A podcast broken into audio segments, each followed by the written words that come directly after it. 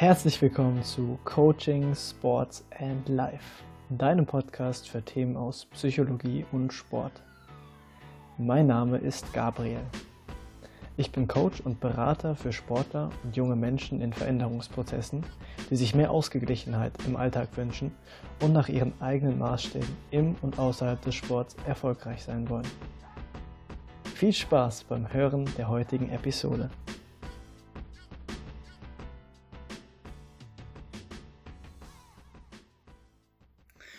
Ja, und damit herzlich willkommen zur heutigen Folge über Flow. In den Flow kommen, das ist ja ein ziemlich interessanter Aspekt. Und zwar können wir Flow nicht nur im Sport erleben, sondern auch in unserem Alltag. Wer kennt es nicht, dass man sich beispielsweise beim Staubsaugen komplett in der Tätigkeit verliert und daraufhin die Welt um sich herum vergisst und auf einmal wundert man sich oder wundere ich mich, wie schnell die Zeit vergangen ist und wie Picobello aufgeräumt die Wohnung nun aussieht. Ja, in den Flow kommen, das ist auch für Sportler besonders relevant, denn das Ziel ist es ja, im Training und auch im Wettkampf dann vor allem in den Flow zu kommen, also so den Tunnelblick einzunehmen und dann daraufhin, dass alles gut und von alleine läuft, abzuzielen. Wie kommen wir nun den Flow und was ist Flow eigentlich? Wir unterscheiden in der Sportpsychologie zwischen einem Deep Flow und dem Microflow. Der Microflow, das bedeutet ein Flow-Zustand, der noch relativ oberflächlich ist, wo wir also ziemlich viel Kontrolle noch über unser Tun und Handeln haben.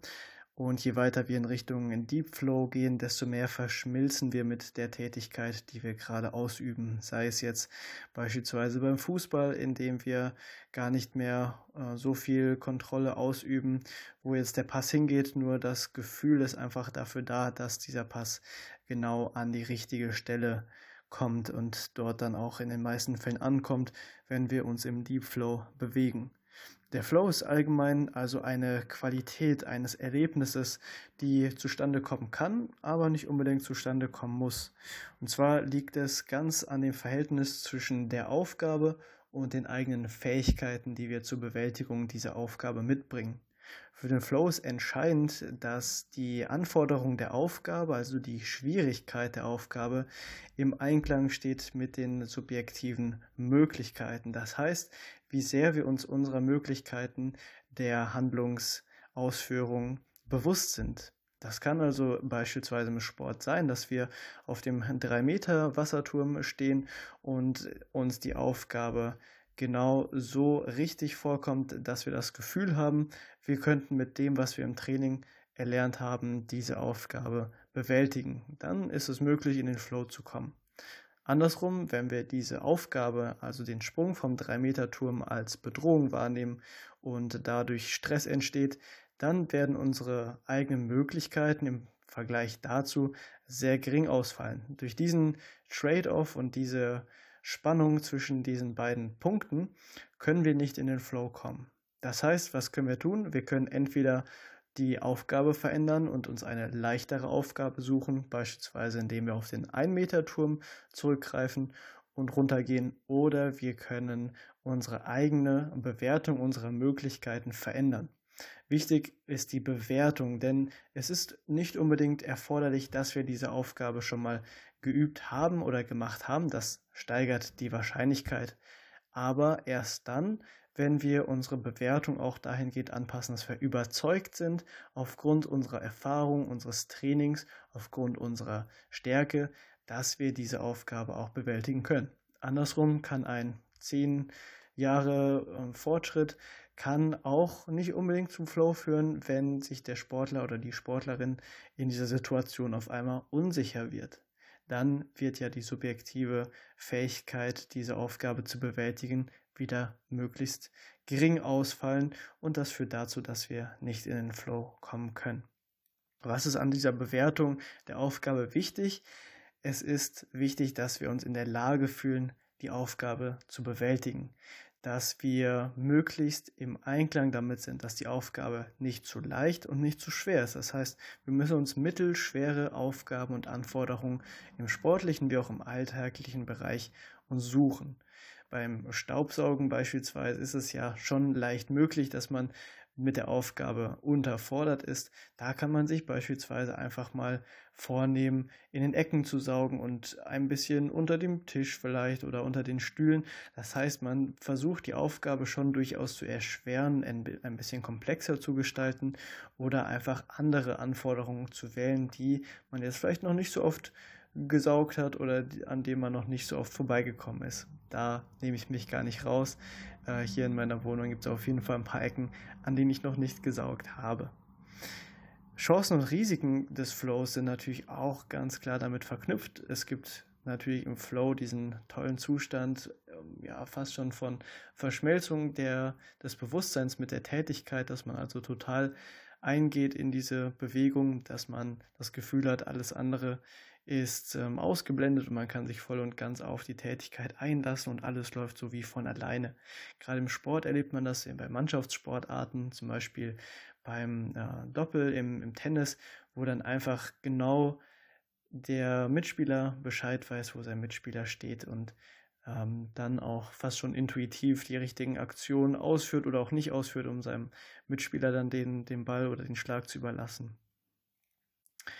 Chancen sind also ganz klar diese optimale Motivation, die wir haben in diesem Zustand von, von großer Freude, was uns auch antreiben wird, in Zukunft weiter in diesen Flow kommen zu wollen.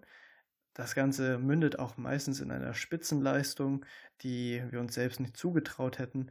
Und es ist einfach eine optimale Erfahrung, die also dann auch auf spätere Wettkämpfe ummünzbar ist und wo wir dann uns später zurückerinnern können, ah, okay, was war da nochmal los, wie hat sich das angefühlt und da können wir dann leichter in diesen Zustand kommen. Risiken, die damit verbunden sind, gibt es natürlich auch. Und zwar hat der Flow den Nachteil, dass wir in unserer kognitiven Fähigkeit der Handlungsplanung stark eingeschränkt werden. Das hat damit zu tun, dass der Frontallappen, also der vordere Bereich unseres Gehirns, fast schon inhibiert, das heißt ausgeschaltet wird, wenn wir in diesen Zustand kommen. Durch diese Leistungssteigerung, die dann meistens eintritt, wenn wir uns nicht über die negativen Folgen, beispielsweise beim Sprung, denken wir nicht an die Verletzung, denken, das Ganze, diese Leistungssteigerung, die hat natürlich auch extremes ja, Suchtpotenzial, denn wir wollen möglichst jedes Mal in diesen Flow zurückkommen und wer kennt es nicht, je mehr wir das wollen und krampfhaft versuchen, desto weniger wahrscheinlich wird es, in diesen Flow zurückzukehren. Außerdem gibt es ein hohes Überschätzungspotenzial, dass wir beispielsweise in Extremsportarten wie beim Free Climbing oftmals den Fall haben, dass sich die SportlerInnen überschätzen, weil sie gerade im Flow sind und sich alles zutrauen. Das birgt dann aber natürlich Gefahren, wie jetzt beispielsweise ein Stein wegrollt oder sich die Witterungsbedingungen extrem schnell ändern, was ja beim Free Climbing schnell mal passieren kann, dass der Berg rutschig wird auf einmal oder man plötzlich den Halt verliert aufgrund der ungenügenden Einschätzung der aktuellen körperlichen Situation und das führt dann oftmals auch zu Unfällen und Verletzungen. Begünstigenden Faktoren, um in den Flow zu kommen, sollen jetzt auch noch erwähnt werden. Wir haben gesagt, dass wir uns mittelschwere bis schwere Aufgaben, die also sich mit unseren Fähigkeiten decken, suchen wollen.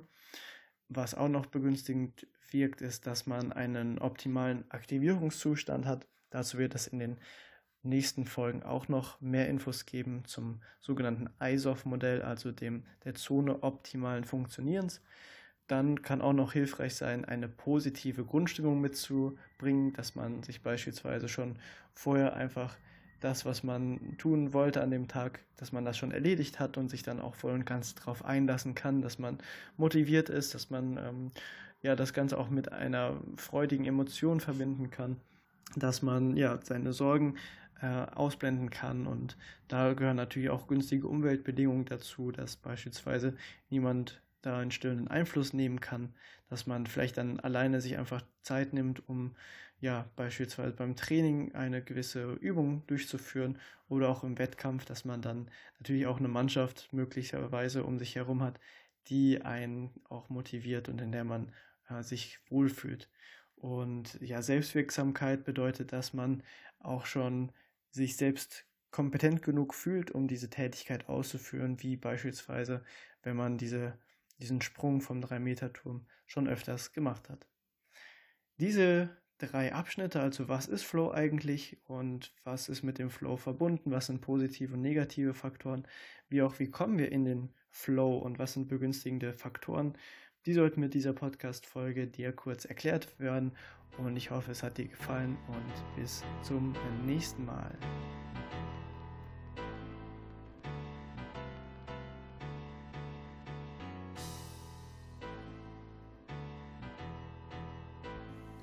Wenn die Inhalte des Podcasts dein Interesse geweckt haben, kannst du ganz leicht Kontakt mit mir aufnehmen. Den Link dazu findest du in der Beschreibung.